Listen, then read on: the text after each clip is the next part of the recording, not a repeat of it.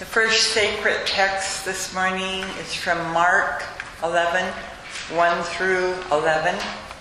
It's on page 44 of your Pew Bibles. When they were approaching Jerusalem at Bethphage and Bethany, near the Mount of Olives, he sent two of his disciples and said to them, Go into the village ahead of you, and immediately as you enter it, you will find tied there a colt that has never been ridden.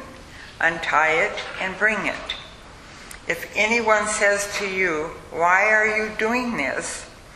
just say, The Lord needs it and will send it back immediately. they went away and found a colt tied near a door outside in the street. As they were untying it, some of the bystanders said to them, What are you doing, untying the colt? They told him what Jesus had said, and they allowed them to take it. Then they brought the colt to Jesus, and they threw their cloaks on it, and he sat on it.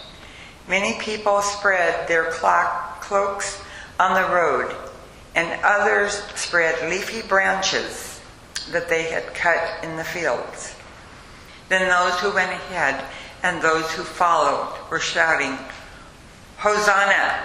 Blessed is the one who comes in the name of the Lord. Blessed is the kingdom of our ancestor David. Hosanna in the highest heaven. Then he entered Jerusalem and went into the temple. And we, when he had looked around at everything, as it was very late, he went out to Bethany with the twelve.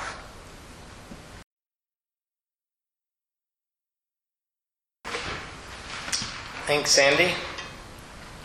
This is the amazing thing I find about the Bible. I um, read the same passages over and over again, especially these passages that we get from Palm Sunday uh, through Easter. For me, they've always been the core, the center of why it is that I call myself a Christian, why it is I follow Jesus. It's the center of helping me understand what this journey of life is all about and where it is headed. And yet, I so often focus on what seems central to the story as my brain thinks that I miss certain things. And then all of a sudden, I see something I've not seen before. And this one's kind of ironic what I saw this week as I was preparing for this Sunday, because it has to do with seeing. So at the end of the entry to Jerusalem reading in Mark's Gospel, Sandy read in the 11th verse Then he entered Jerusalem and he went into the temple. So I didn't have, first of all, I didn't have my consciousness that that was the first thing that Jesus did once he got to Jerusalem, um, was that he went right to the temple.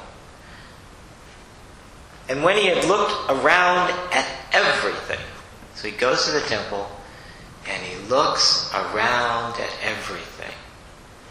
Have you ever done that? Maybe gone to a workshop or a conference or whatever, and you know, you get off the airplane, you finally get there, you put everything in your room, you catch your breath, and you know everything's going to start tomorrow.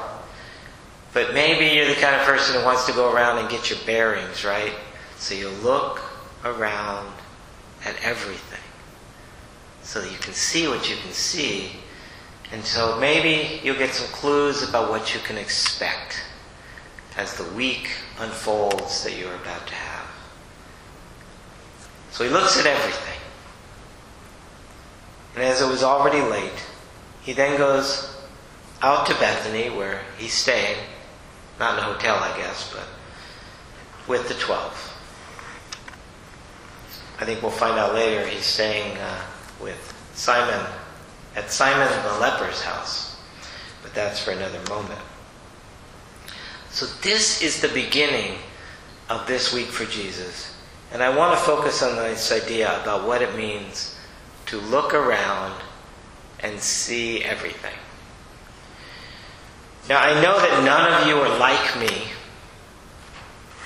Probably glad about that, but, um, but I sometimes have the experience of looking at something over and over again. It could be the sanctuary, it could be a lot of different places. And then somebody comes up to me, usually it's my wife, and says, See that? Have you ever thought about that before? And I'll say, I never noticed it before. It's kind of like a lot of us men. Um, we look in the fridge and we don't see any food because we're looking for uh, we're looking for something we can just grab and eat. and there's a lot of things in there that need a little bit of preparation first before they become food, right? So um, we tend to see uh, for what we expect to see, or we tend to see for what we're most interested in. And most of us, we don't see everything. So, what do you think it means that Jesus saw everything? Now, here's where my mind went a little bit this week he went to the temple. Now, why would he go to the temple? There's a number of reasons to go to the temple. He's there for the Passover festival.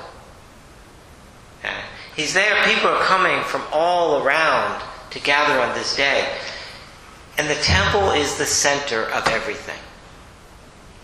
It is the center of everything for those of the Jewish faith. It is the center in Jerusalem of the town. It is the center of the festival time that they are about to engage in. And it is the place that Jesus knows he will show up tomorrow and the next day.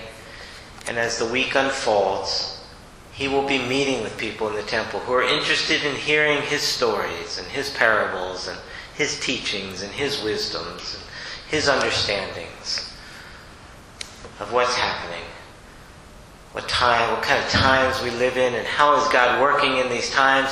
And Jesus is prepared. He's been out in the countryside. He's been talking about these things. But now everybody's kind of come together. And it's time.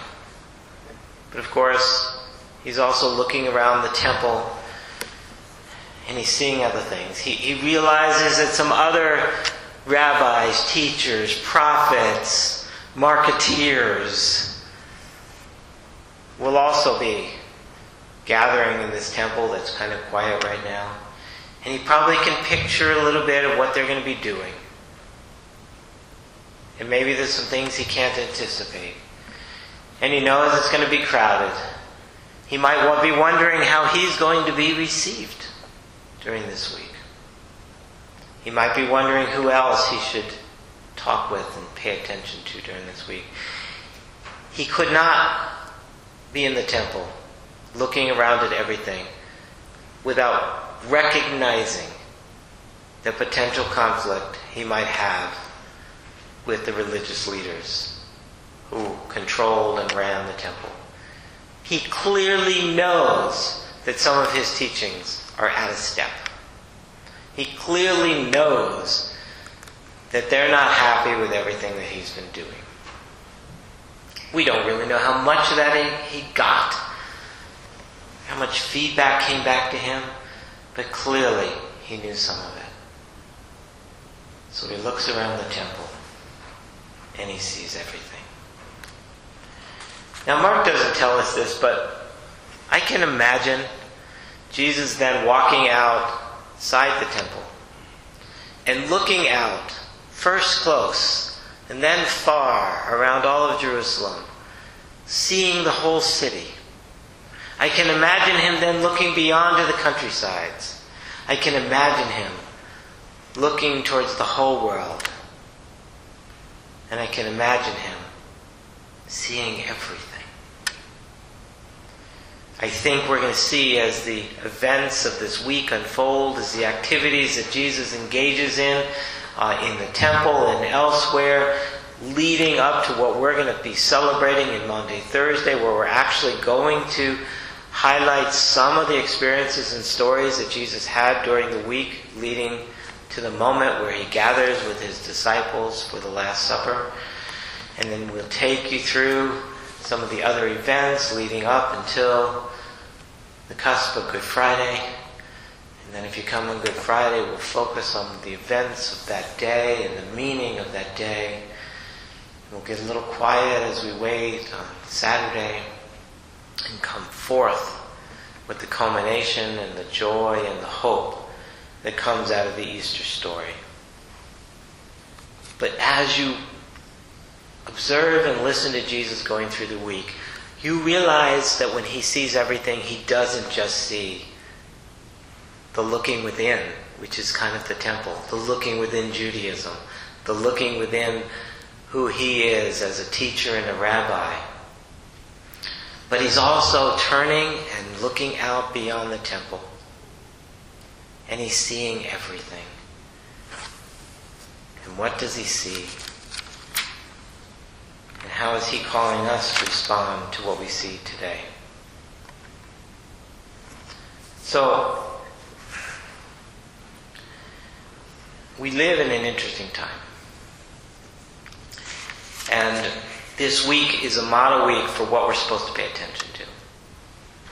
And um, I got a nice compliment this morning because I don't know if any, any of you saw, there's a new article column in the newspaper uh, that's meant to be kind of like a pastor's column. And one of the boundaries around that is not to do what we might do in letters to the editor or other opinion articles, but to actually be an article to help people consider things around their, their spirituality and their focus. And I wrote about prayer um, in this particular one this week.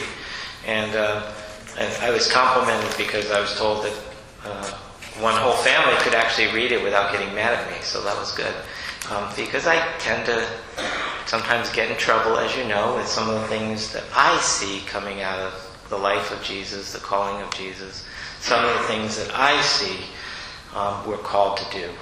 And we are called both to learn as Jesus, to see everything as we look within and I encourage you in this week to take serious um, the looking within yourself.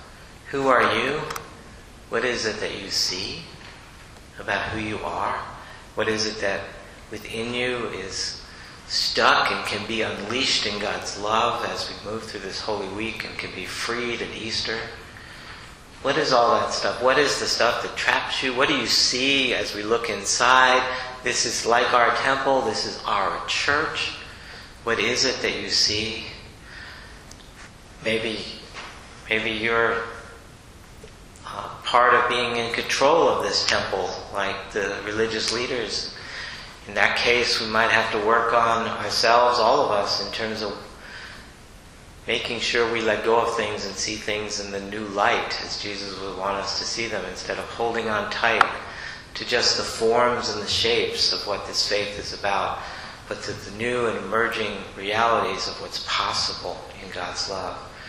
But either way, looking inside, inside of ourselves, inside of our lives, seeing everything within the purview of what we have been paying attention to and what we view at the core and the center.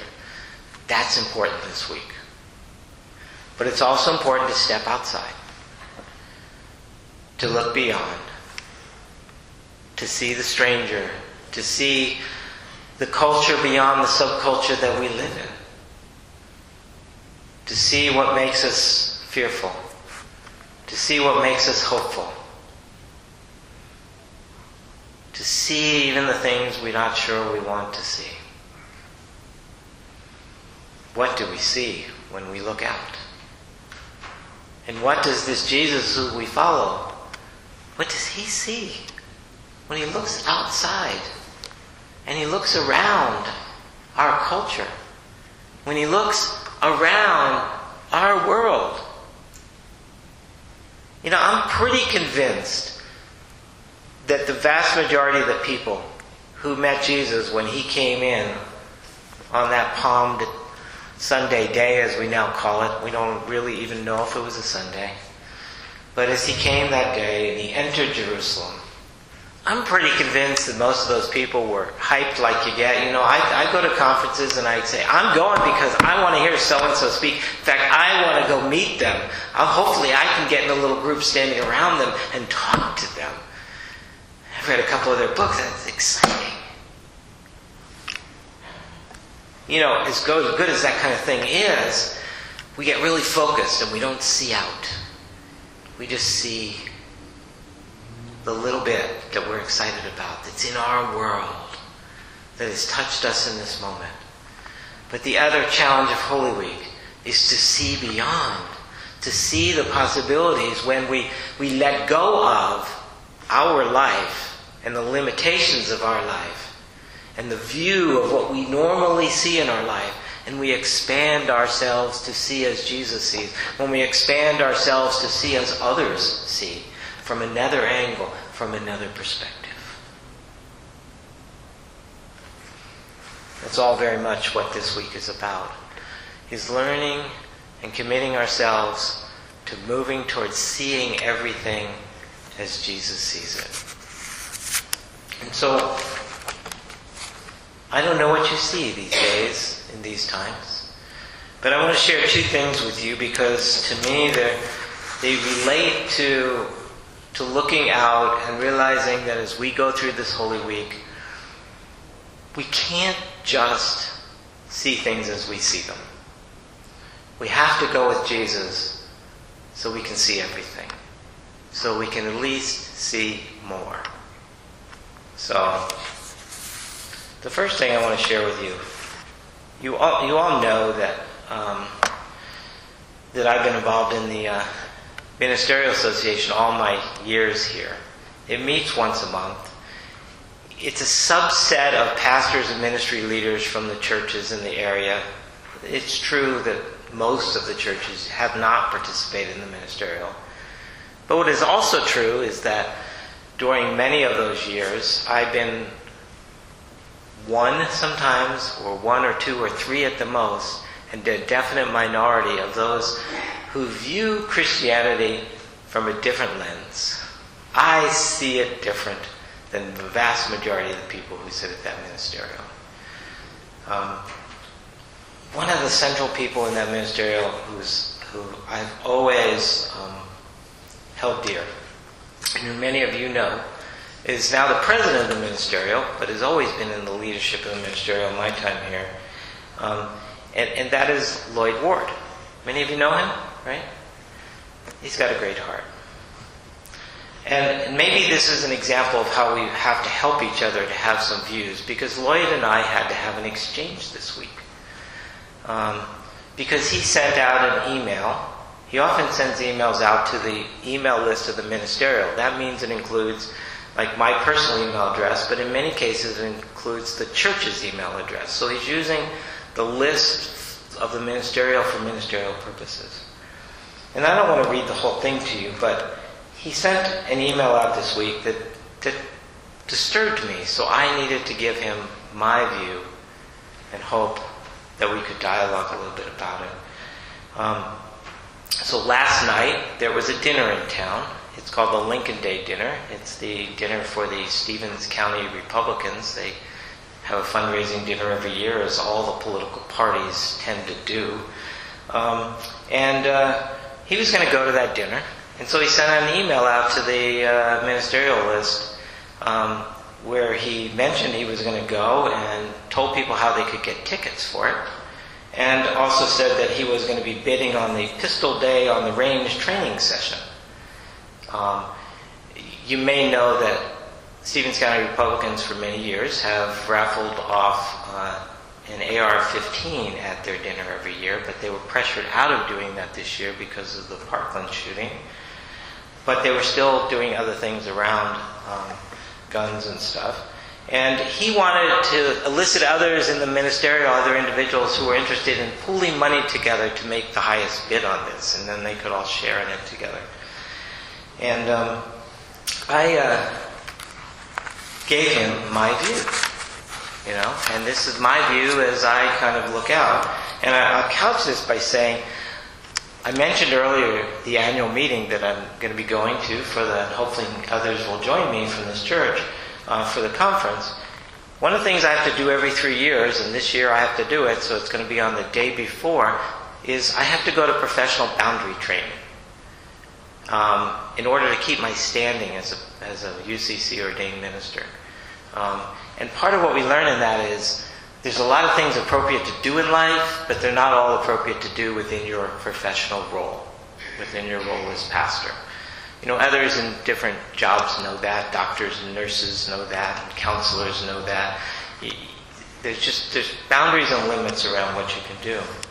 So I wrote an email back to Lloyd, and I told him um, that uh, he's a person with a very big heart for people, and I've always appreciated him. Um, and I said, but I need to tell you something straight. I told him, I said I thought it was inappropriate for him to use the Ministerial Association uh, email list to promote a political event. Isn't that ironic, right, for me? Um, the, uh, the ministerial, I said, should have nothing to do with a political event. You know that I've been very active politically, but I've never shared through ministerial any requests of a political nature. You give people information about buying tickets and you solicit people to join you in a bid at this political event, and all this will support a partisan event. And it's inappropriate for ministerial to have any connection to their fundraising. So I said also, this dinner is happening on the same day as the March uh, for Your Lives event happening all over the country, including in Spokane. Um, and I uh, find it a little bit offensive that anyone would be auctioning off gun related things on that particular day, no matter what they thought of about the subject. Um, so uh, then I said, uh, likely I have a different opinion on gun and violence issue in America than many in ministerial. And we can discuss this as a group as long as we discuss it from a faith perspective. Um, and I said, it's an interesting question to consider what Jesus would say about guns and violence. What would he see? Uh, either used for protection or to solve problems. I said, I've been maligned uh, over the years for more benign issues than this, so I'm up for a discussion on the subject. I said, however, no matter our political opinion on guns or the Second Amendment or even our faith understanding about how guns fit into Christian life, this forum here should not be used to profit a political party or cause. I'm sorry that you did this, and I asked him to send out another email, which he did do, um, to you know say that to the group, um, to respond to that. Um, and uh, I said, I, I, hope you take this in the spirit of speaking the truth in love that it is intended to be. And Lloyd and I uh, at the Warming Center Volunteer Appreciation Dinner Thursday night had a nice hug and a little chat, and, and he did send out an email. And I, I don't share this with you to, um, to pick on Lloyd in any way, but to say that don't we all have, you know, one of the things Lloyd said to me is, I never thought about what you're saying. It never crossed my mind. You know? And I believe him. I've, Lloyd's never been a person who's ever played around with the truth in any way. I totally believe him. Um, if we want to see everything like Jesus, we have to expand our view, and sometimes we have to have difficult conversations with each other in order to expand our view to a broader view. We also have to be willing to look out there. Um, so, um, the other piece that I want to put in today, because I think it relates to how we consider who we are as followers of Jesus on a Holy Week like this. We have big stuff going on in our culture. You know, this exchange with Lloyd had to do with some of the gun stuff, and there was the March for Our Lives rally, uh, march and rally yesterday, which I was at, um, and uh, I know a couple others from here were there. Um, and uh, there were 5,000 people who were in Spokane marching, and there was somewhere between three and 500,000 in Washington, D.C., and thousands and thousands all over the country. There was one town of 24,000 that had 200 people. And, and all of these marches were led by high school students. All. Now, we're standing outside our temple and we're looking out. What do we see when we see that? This is not a question right now of what's your opinion on the subject. What do you think the answers are? Maybe you don't think there's a problem. It's a question of what do you see? And how do we as a follower of Jesus see everything as Jesus sees it? That's really the question. Right? What we can't do, and what I'm convinced we can't do, is we can't say, I don't see it. It has nothing to do with what I do as a follower of Jesus. It seems to have a lot to do with it because hundreds of thousands of people are engaged by something happening within our culture right now. And how do we, as followers of Jesus, pay attention to that? How do we respond to that? How do we not just become part of the back and forth that everybody else is having, having but how do we see everything as Jesus sees it? How do we, when we look inside our temple, how do we prepare ourselves to step out on the porch and look out and see everything and then discern and know how to respond? How do we do that?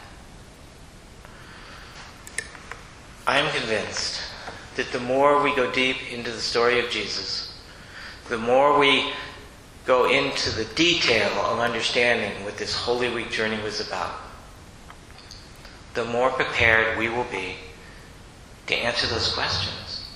The more prepared we will be to, to see everything as Jesus sees it. Not as we're seeing through our, the limitations of our culture and upbringing and all that sort of thing, but an expanded vision and a deeper understanding and a willingness to touch the suffering and the wounds. And to travel the path even if it means letting go of ourself to being hope makers to being the ones who say there is a path through this to a new time to a new day to a new life.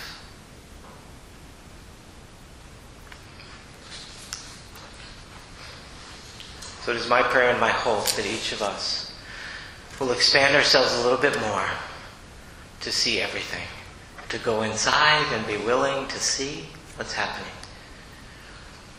and to step out on the porch, to expand our vision, see beyond what just the normal glasses we have. I don't have any. Any of you seen Wrinkle in Time yet? I went and saw it on Friday night. Well, part of the way that they, they get away from out of the evil situation they're in is these special glasses that when they put on allows them to now the movie presents a little different than the book um, slightly different but but still the idea is the same without a certain kind of glasses you, you think you can't get through a wall you think you can't get out of your situation well as followers of jesus we believe that if we can see as jesus sees it will be like those special glasses. And we're going to see a way, a way of hope that we never, would never have seen otherwise.